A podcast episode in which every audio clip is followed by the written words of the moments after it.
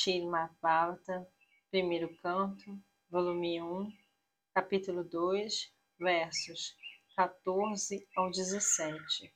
Verso 14. Portanto, com indesviável atenção, deve-se constantemente ouvir sobre a personalidade de Deus, glorificá-lo, lembrar-se dele e adorá-lo, sendo ele o protetor dos devotos. Significado: Se compreender a verdade absoluta é a meta última da vida, isso deve ser feito por todos os meios. Em qualquer uma das castas e ordens de vida acima mencionadas, os quatro processos, a saber, glorificar, ouvir, lembrar-se e adorar, são ocupações gerais. Sem esses princípios de vida, não se pode existir. As atividades das entidades vivas envolvem ocupações nesses quatro diferentes princípios de vida. Especialmente na sociedade moderna, todas as atividades são mais ou menos dependentes de ouvir e glorificar. Na sociedade humana, qualquer homem de qualquer status social torna-se famoso em pouquíssimo tempo, se é verdadeira ou falsamente glorificado nos jornais diários. Às vezes, os líderes políticos de um partido em particular são também exaltados pela propaganda da imprensa. E por tal método de glorificação, um homem insignificante torna-se um homem importante sem demora. Porém, essa propaganda através da falsa glorificação de uma pessoa incompetente não pode produzir nenhum bem, nem para aquele homem em particular, nem para a sociedade. Pode ser que haja algumas reações temporárias a tal propaganda, mas não há efeitos permanentes. Portanto, essas atividades são mera perda de tempo. O verdadeiro objetivo de glorificação é a suprema personalidade de Deus, que criou todas as coisas manifestas por nós. Temos discutido amplamente esse fato desde o início do Sloka Dhyamandhyasi deste Bhagavan. A tendência a glorificar os demais ou a ouvir os demais deve voltar-se para o verdadeiro objetivo de glorificação, o Ser Supremo, e isso trará felicidade. Verso 15: Empunhando suas espadas, os homens inteligentes cortam os nós apertados do trabalho reacionário, karma, lembrando-se da personalidade de Deus. Quem, portanto, não dará ouvidos à sua mensagem? Significado: O contato da centelha espiritual com os elementos materiais cria um nó que deve ser cortado caso desejemos nos libertar das ações e reações de trabalho frutivo. Liberação significa libertar-se do ciclo de trabalho causador de reações. Essa liberação automaticamente sucede para aquele que constantemente se lembra dos passatempos transcendentais da personalidade de Deus. Isso porque todas as atividades do Senhor Supremo, sua lila, são transcendentais ao modo da energia material.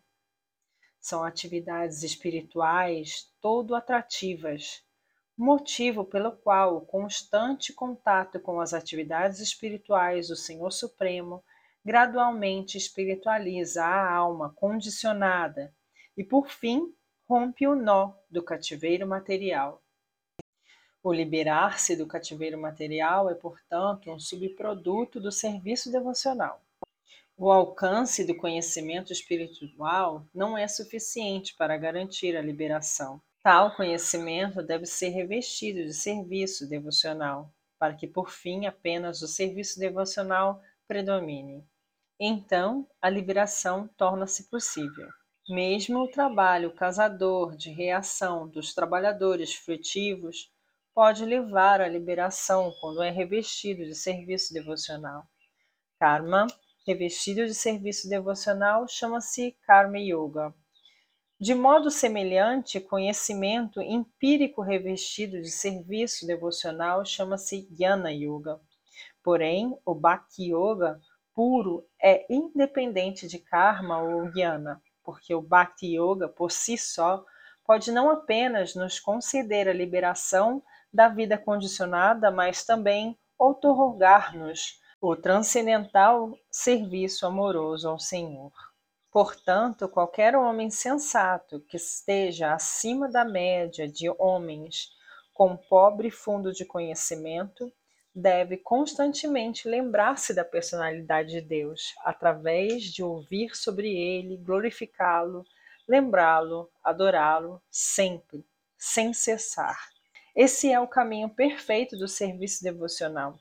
Os Goswamis de Vindravana, que foram autorizados por Shri Chaitanya Mahaprabhu a pegar o culto de Bhakti, seguiram rigidamente essas regras e produziram vastíssima literatura de ciência transcendental para o nosso benefício.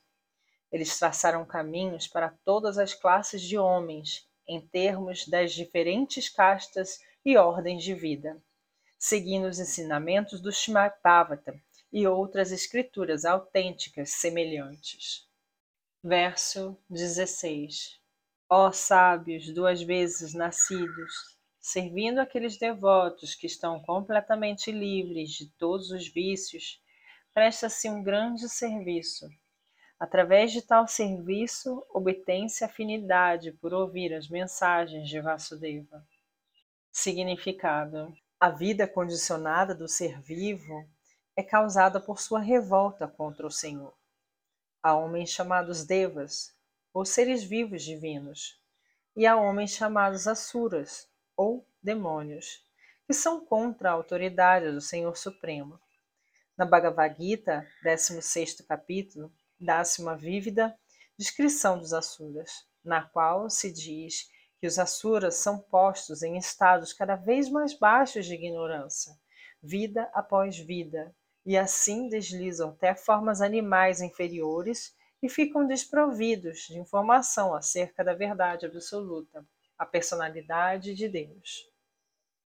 Esses asuras são gradualmente corrigidos e despertos para a consciência de Deus pela misericórdia dos servos liberados do Senhor em diferentes países, de acordo com a vontade suprema. Tais devotos de Deus são companheiros muito íntimos do Senhor, e quando vêm salvar a sociedade humana dos perigos do ateísmo, são conhecidos como encarnações poderosas do Senhor, como filhos do Senhor, como servos do Senhor ou companheiros do Senhor. Mas nenhum deles falsamente diz ser o próprio Deus.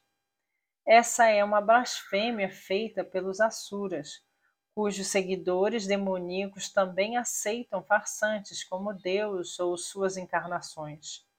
Nas Escrituras reveladas há informações decisivas sobre a encarnação de Deus. Ninguém deve ser aceito como Deus ou encarnação de Deus, a menos que seja confirmado pelas Escrituras reveladas. Os servos de Deus devem ser respeitados como Deus pelos devotos que queiram realmente voltar ao Supremo. Esses servos de Deus são denominados Mahatmas, ou tirtas e pregam de acordo com o tempo e o lugar particular. Os servos de Deus exortam as pessoas a tornarem-se devotos do Senhor. Eles não toleram de forma alguma serem chamados de Deus. Sri Chaitanya Mahaprabhu era o próprio Deus, de acordo com a indicação das escrituras reveladas, mas ele representou o papel de um devoto. As pessoas que sabiam que ele era Deus chamavam-no de Deus, mas ele tampava os ouvidos com as mãos e cantava o nome do Senhor Vishnu. Ele protestava vigorosamente contra ser chamado de Deus, embora indubitavelmente fosse o próprio Deus. O Senhor comporta-se assim para prevenir-nos contra os homens inescrupulosos que sentem prazer em serem chamados de Deus. Os servos de Deus vêm para propagar a consciência de Deus, e as pessoas inteligentes devem cooperar com ele sobre todos os aspectos. Servindo-se ao servo de Deus, pode-se comprazer a Deus mais do que servir diretamente ao Senhor. O Senhor fica mais satisfeito quando vê que seus servos são devidamente respeitados, porque tais servos arriscam tudo para o serviço ao Senhor e por isso são muito queridos pelo Senhor. O Senhor declara na Bhagavad Gita que ninguém é mais querido por ele do que aquele que arrisca tudo para pregar sua glória. Servindo-se ao servo do Senhor, gradualmente obtém-se as qualidades desse servo, tornando-se assim qualificado para ouvir as glórias de Deus. A avidez por ouvir sobre Deus é a primeira qualificação de um devoto apto a entrar no reino de Deus. Verso 17 Shri Krishna, a personalidade de Deus, que é o Paramatma, superalma, no coração de todos, e o benfeitor do devoto veraz, purifica do desejo do gozo material o coração do devoto que desenvolve o desejo ardente de ouvir sua mensagem, que são por si mesmas virtuosas quando adequadamente ouvidas e cantadas. Significado: As mensagens da personalidade de Deus, Shri Krishna, não são diferentes dele. Portanto, sempre que o ouvir e o glorificar inofensivo de Deus são efetuados, deve-se entender que o Senhor Krishna está ali, presente sob a forma de som transcendental, que é tão poderoso como o Senhor em pessoa. Em seu Shiksastaka, Shri Chaitanya Mahaprabhu afirma claramente que o santo nome do Senhor tem todas as potências do Senhor e que ele dotou seus nomes inumeráveis com a mesma potência. Não há fixação rígida de tempo, e qualquer um pode cantar o santo nome com atenção e reverência, quando lhe convier. O Senhor é tão bondoso conosco que pode se apresentar perante nós pessoalmente sob a forma de som transcendental, mas infelizmente não sentimos prazer em ouvir e glorificar o nome e as atividades do Senhor. Já discutimos como desenvolver o gosto por ouvir e cantar o som sagrado. Isso podemos obter por meio do serviço ao devoto puro do Senhor. O Senhor responde com reciprocidade os seus devotos. Quando vê que um devoto é completamente sincero em querer ser admitido no transcendental serviço ao Senhor, e assim tem se tornado ansioso por ouvir sobre ele, o Senhor age no coração do devoto de tal maneira que este possa facilmente voltar-se para ele. O Senhor está mais ansioso por levar-nos de volta a seu reino do que nós possamos desejar. A maioria de nós não deseja voltar ao Supremo de modo algum. Apenas pouquíssimos homens querem voltar ao Supremo. Contudo, a qualquer pessoa que deseje voltar ao Supremo, Shri Krishna auxilia de todas as maneiras. Não podemos entrar no reino de Deus a menos que nos limpemos perfeitamente de todos os pecados. Os pecados materiais são produtos de nossos desejos de nos assenhorarmos da natureza material. É muito difícil desvencilhar-se de tais desejos. As mulheres, a riqueza são problemas muito difíceis que impedem o devoto de avançar no caminho de volta a Deus. Muitas pessoas resolutas na linha devocional caíram vítimas desses encantamentos e assim se afastaram do caminho da liberação. Por outro lado, quando alguém é auxiliado pelo próprio Senhor, todo o processo torna-se facílimo pela divina graça do Senhor. Ficar ávido pelo contato com mulheres e riquezas não é algo surpreendente, porque todos os seres vivos estão associados a tais coisas desde os tempos remotos, praticamente imemoráveis, e demora um pouco até que se recuperem dessa natureza externa. Porém, se nos ocuparmos em ouvir as glórias do Senhor, gradualmente compreenderemos nossa verdadeira posição. Pela graça do Senhor, um devoto assim obtém força suficiente para defender-se da turbulência e, gradualmente, todos os elementos perturbadores são eliminados de sua mente.